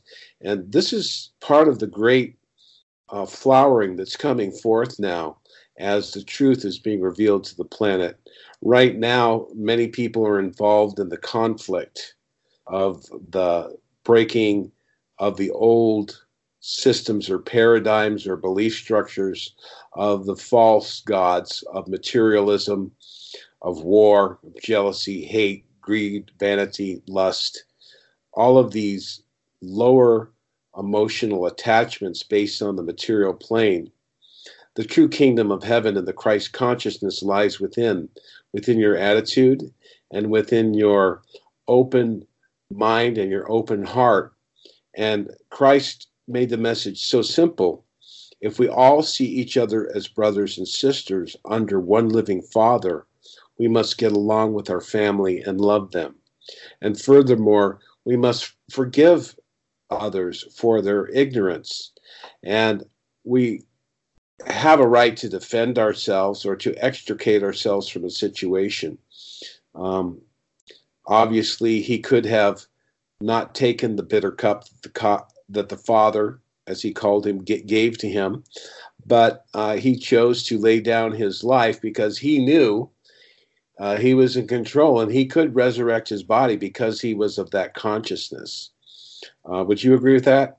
Oh, oh, oh, yeah, oh, yes, I certainly would. Uh, um, he knew that um, he had a mission to uh, bring enlightenment here to the earth, and he was going to do it no matter what and uh, he, he did accomplish uh, his mission and sealed his testimony with his own blood. And um, so uh, we have to, we definitely have to respect that. Oh my God. I can't believe we've been talking for an hour and 34 minutes. Uh, Sam, I'm going to have you give this to me, and then I'm going to make a, a break here on the um, the taping thing. So, uh, so let's go back. I had the other question there. Let's talk about Virgil. Okay. and uh, how he related to Venus from the uh, ancient historical, uh, I guess, uh, what we have of the records of the intelligentsia of, of our early history. Not that early, just a couple thousand ago. Go ahead. Okay, uh, well, um, uh, Virgil was born in uh, 70 uh, BC uh, in Mantua in Italy and um, um, became very interested in uh, in lit- literature and cosmologies and studied these studied these in school and um, and became suffered with a lot of a, a lot of illnesses and and, and setbacks. So he he uh, you know physical uh, ailments. So he um, you know turned his attention to um, uh, to subjects of, of mythic importance and uh, began to research and, and write these. So he was a historian, a writer, and a poet, and uh, was very fascinated with uh, uh, with the cosmology of the Greeks and the uh, and and the Romans, and uh, uh besides writing books on on agricultural science and histories of of the the Roman Empire, he um, he wrote the you know, he wrote about Venus and Venusians. it, uh, well, in, in, his day, to his understanding, anyway. And then what happened? Uh, allegedly, he had a contact with uh, someone called Lady Ankara. Now, did Lady Ankara? I'm not familiar with the writings of Virgil, uh, but um, did he know that she was from Venus? Did she have a spaceship? Was it just a angelic presence that kind of presented itself to him, and he have a series of conversations or uh, a series of, I guess, contacts. Well, b- back in the day when uh, when Venusians would uh, uh would manifest in the in the ancient Mediterranean world, uh, they would often be in disguise for a long time until they would uh, ultimately reveal who they who who they were. And um, um, there's a real good reference for that too. So I'm wondering, um, was she uh, she probably uh, would she have landed at, at, Lady Victoria's ship and maybe took a little jaunt down to talk to Virgil, or uh, was she directly from Venus? Would we know that? Well, she would have gotten to know him as a friend first mm-hmm. and then uh, eventually reveal um, who she was. And uh, I'm gonna. Uh, oh, it's in the other. Uh, no, it's in this one. Um, yeah, so, there's uh, about the uh, about how that happens and everything. It's um, oh yeah, 272 maybe. I, am kind of curious. Uh, we talk about Virgil. Uh, you know, he had physical disabilities. I'm wondering, um, uh, what was the karma there? I mean, uh, for uh, physical disabilities, let's say it was his his first incarnation. Why would he have had physical disabilities? I mean, well, even you know, Paul, uh, the apostle, he addressed this kind of thing as to why people have disabilities. He said that he had himself a thorn in the flesh, referring to some type of dis- disability. That we arrive here uh, and we have we have setbacks and we have disabilities and and and physical problems because we live in a uh, in a temporality. We live in a, entropic uh, universe yeah yes okay. we, we live in this entropic universe and uh, but it's all for our development you know how we it's not um, it's how we deal with it and um, how we develop ourselves and if we keep a positive attitude and don't Right. give up. A lot of and people. sometimes it, it will lead us into avenues that will um, uh, that will bring us enlightenment and, and, and happiness if we follow if we follow them. we follow our suffering to the bitter end. we, we find out, you know, Yes. we, we may disregard the thorns and finally get to the rose. Um, Oh, here's the uh, the thing I wanted to uh, to read to you. okay. Um, okay. Um, this is. Um, it appears that apart from the main gods from whom the planets of the solar system and other celestial objects are named, the Roman religion included a plurality of minor deities. Of these lesser gods, Roman historian Harold Mattingly writes that their range was as varied as life itself nymphs of sea, hill, and woodland, genii, or spirits of persons and places, beneficent powers that found expression in, so, in the social and personal life of the people, Pax Pietas, Concordia, and the rest, countless little powers, and revealed at a flash in isolated acts and vanishing as soon as revealed. The world, in fact, was full of gods, and their forms were many. Throughout the empire, its citizens and subjects were cognizant that gods came in many forms and assumed a human appearance for our benefit. Um, of this transformative phenomena, Mattingly continues when fully realized, the gods were realized as persons, and as the only real persons in our experience are human, they were therefore represented in human form. They had their own houses, their own temples, and images that attested to their presence there. And then I, and then I continue on about this this subject. Uh, but Weissman continues that incidentally striking proof of the power of the belief in other gods was provided by the fact that early Christians acknowledged their existence but thought that they were creations uh, of a lower power. This is important to keep in mind when considering the evolution of magic in the Basque country and its ties to extraterrestrial interventions and da da da.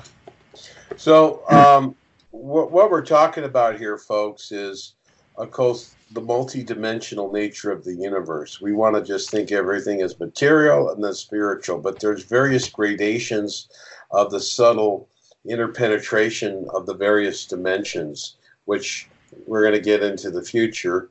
But uh, basically speaking, it's known as what is called the pleroma.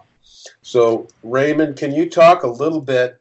Uh, give us your version of the pleroma, and uh, of course, in fact, some of these ancient understandings of wood nymphs, genies, fairies, spirits, and uh, these beings um, were obviously certain aspects, maybe of native life to our earth that we're unable to see now or have hidden themselves from the profane, materialistic mind of man.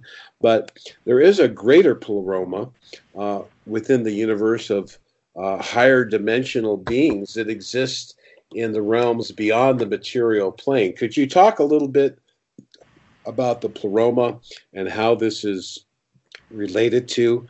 Uh, let's take a Venusian perspective on this since it's a little more elevated than we would think of. Okay. Uh, uh, well, on Earth, we just limit our understanding of the universe to what we can see. But uh, the universe is much more than that. There's dark matter, there's uh, X rays, radio waves, a lot of things that we can't see, but, uh, but, but we can detect. Um, and so the, the, the ancients realized this. The Gnostic, the Gnostic texts, uh, Gnostic means knowledge or acquisition of knowledge, Gnosticism. The Gnostic text, uh, both pre Christian and Christian Gnostic texts, uh, refer to unseen worlds that interact with our own, other, uh, other dimensions.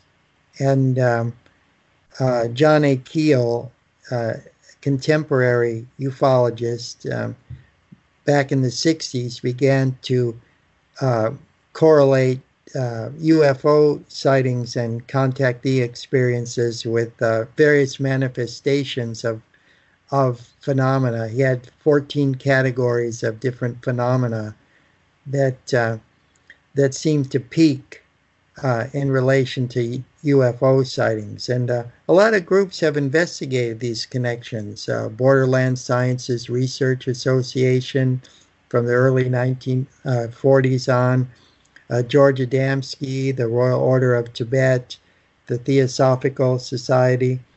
And uh, we know, for example, that uh, in our solar system, uh, as, as theosophists and spiritualists, that we understand that uh, that uh, even our solar system, there are many more planets in it than the ones that we can just see with the naked eye or with a telescope. That there's actually about 60 planets in our in our solar system. Wow. Okay, so this is going to blow some minds here, and this may relate to some of the information from Corey Goode. I don't know if it's any true about the blue sphere beings that allegedly uh, these spheres throughout our solar system that uh, supposedly have been able to be seen or something. But um, can you please um, uh, elaborate a little bit more because people are going to freak out when they hear there's 60 planets.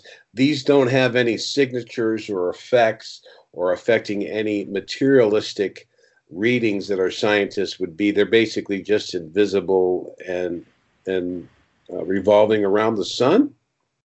Um, yes, uh, and on a, on a spiritual plane or an, an ultra dimensional plane, and the the, the detect, uh, detection of these planets by their by their um, gravitational effects and radio signals, and that was uh, researched by a scientist in the British Isles uh, in association with the Royal Observatory, and I write about it in my Venus book. Uh, okay, you got so many secrets in there that I haven't read in the Venus book. So, uh, so there are physical indications of these other spheres, and uh, they must uh, be pretty limited coming from a higher dimension. There's really nothing that our scientists at this point could pin down in any way to uh, prove or uh, observe this. I mean, it must. I mean, yeah, they they can detect an occasional manifestation or effect of the the movement or gravitation of these these other orbs. And they're considered uh, an anomaly, right? Mm, yes, it'd just be some astronomical anomaly.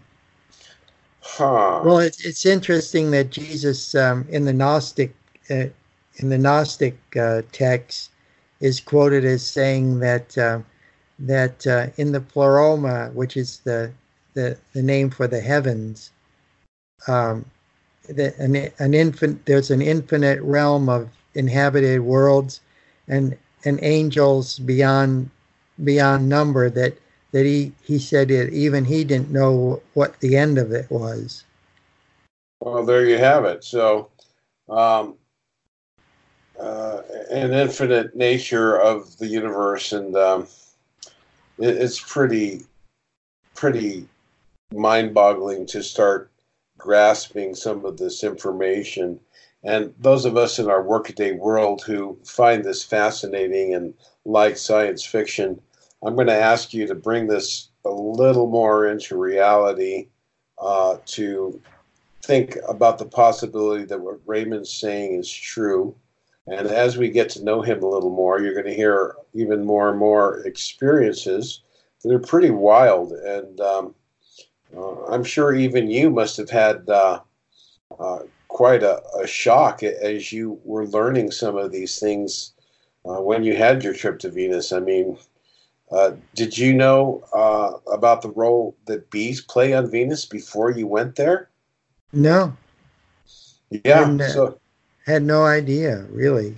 Right. So this is going to be a uh, some amazing stuff. I don't want to get into that part now. I want to save that it's, for. It's it's interesting now that uh, when I go to beekeeper conventions, I sell more of these Venus books than at uh, at uh, UFO things.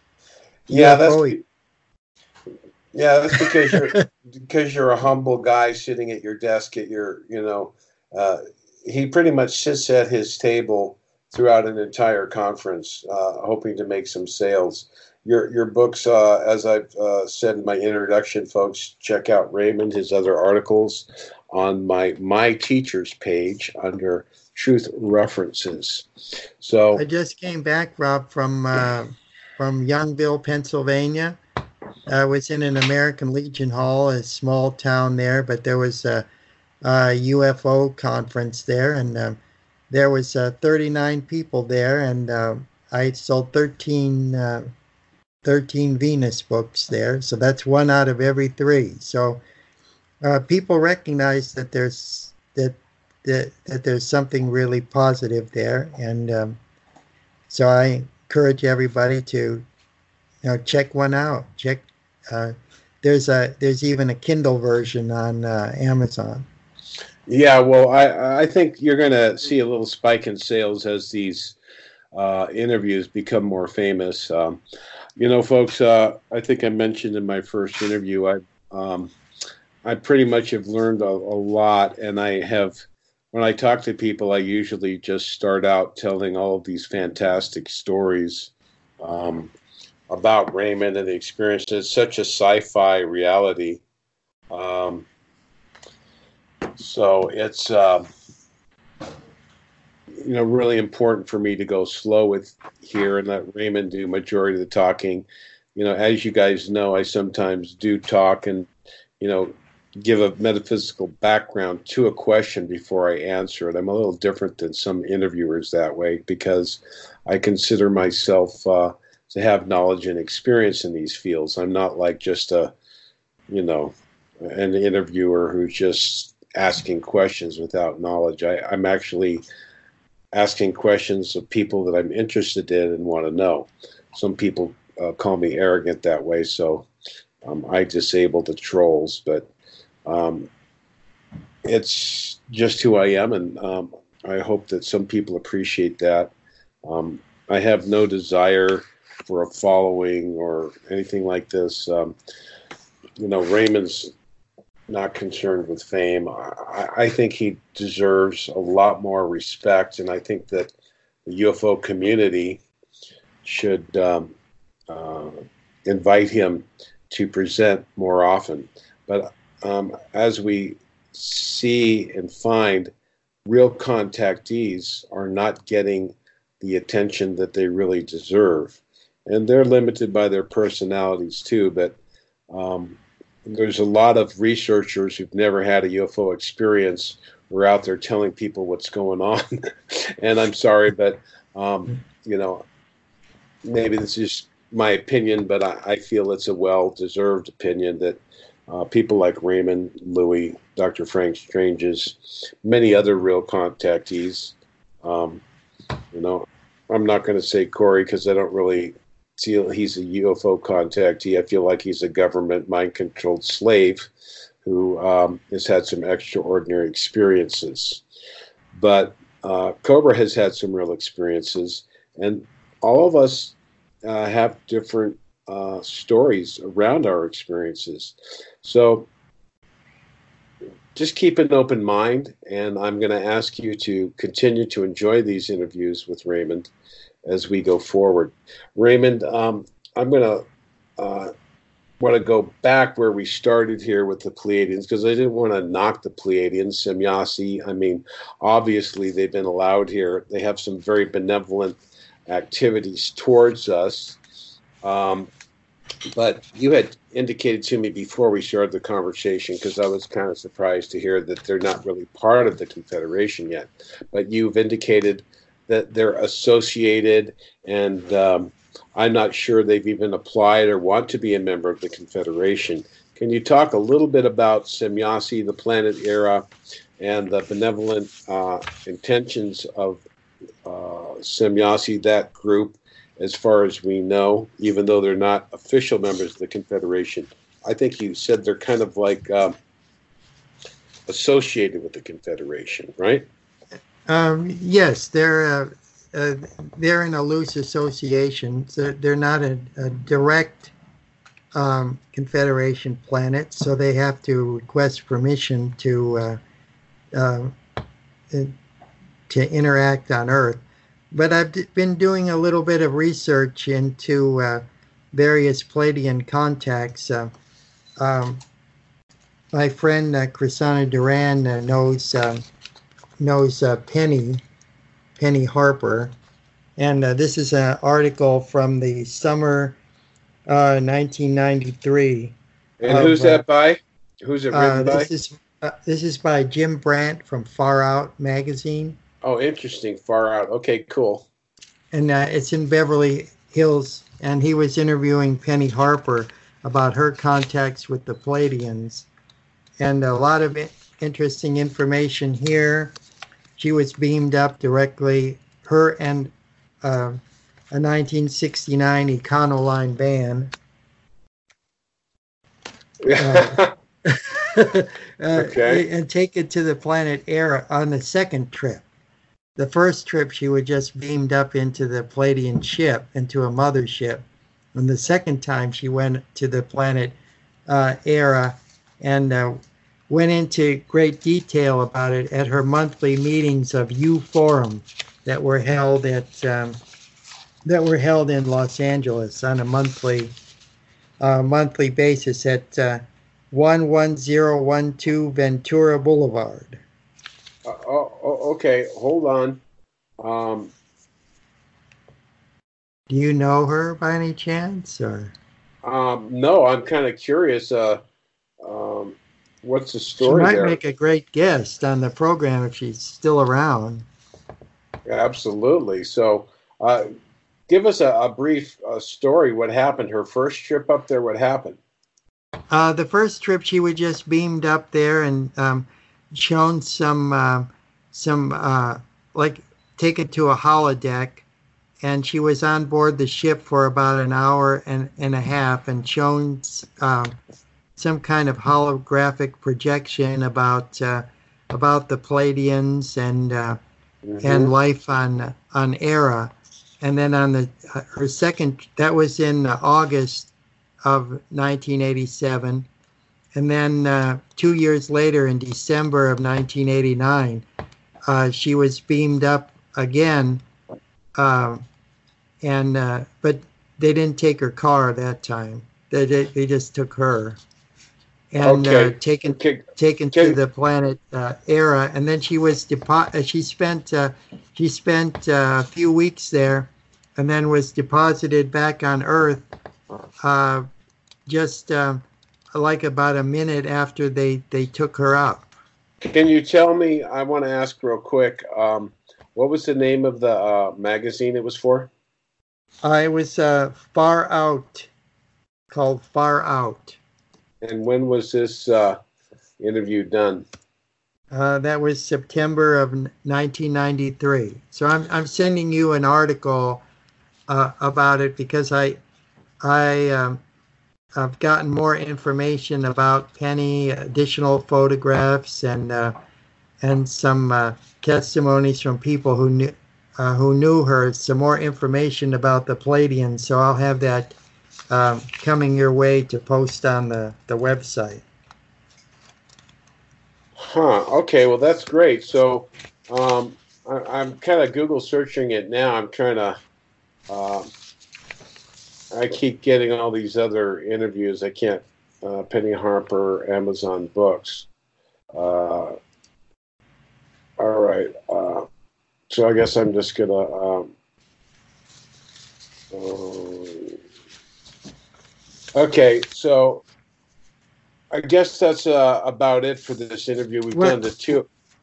What's really interesting about her is that when she was on board the uh, on board the ship uh, heading to Erra and back again, back again, she met David Copperfield. What? Yeah. She said she, she met David Copperfield and that he's a Pleiadian. But she she goes into detail in in her um, uh, in her interviews and in her talks about uh, uh, that she didn't come to trust the Pleiadians and, and why she didn't. So I, will uh, that'll be in the that'll be in the article that I send you. Okay. Well, uh, you and I are going to talk a little bit after the show. I want to I want to scoop on that. I'm not going to uh, our show. I'm not going to scoop your article, but um, I want to hear that story. So, folks, we're going to uh, take it uh, the end of the show here. Again, remember the orphanage. Uh, remember to check out my website, thepromiserevealed.com. And um, I'll be uh, looking forward to releasing uh, some the nuclear receptor, the nuclear, uh, the Andromedan holographic projector, and I'm going to be uh, demonstrating and teaching the release of the pyramid systems created by the Pleiadian Su Um, I will say, Fred said he was frustrated with the Pleiadians that they refused to get involved and take a more active role in the situation on the Earth. Uh, back in the early days, they said they didn't want to get involved in our karmic situation. But from what I understand, there may have been some artificial intelligence and some negative programming that actually uh, did kind of affect them in a certain way, and they decided to get very involved here um, and are have a more proactive approach to what's going on. Uh, so, lots of things to uncover here in our conversations with Dr. Raymond Andrew Keller II. Um, Raymond, thank you for coming on again. Oh, you're welcome, Rob. Always a always a pleasure. And, and, uh, and very happy. Uh, I, I, guess that they'll see this after M- Memorial Day, but uh, yeah. Uh, a salute out there to all the veterans as well, fellow all veterans. Right. Yeah, and thank you, brave veterans, for going out there, and hopefully we can uh, take control of our political process and the and the uh, the militaristic thinking can only be used for defense and not to further the means of uh, greedy people who have uh, plots and plans to uh, take over the world.